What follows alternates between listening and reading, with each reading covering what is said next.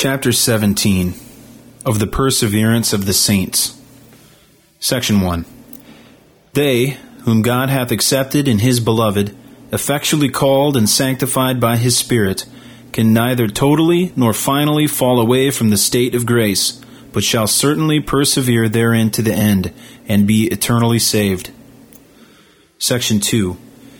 This perseverance of the saints depends not upon their own free will, but upon the immutability of the decree of election, flowing from the free and unchangeable love of God the Father, upon the efficacy of the merit and intercession of Jesus Christ, the abiding of the Spirit, and of the seed of God within them,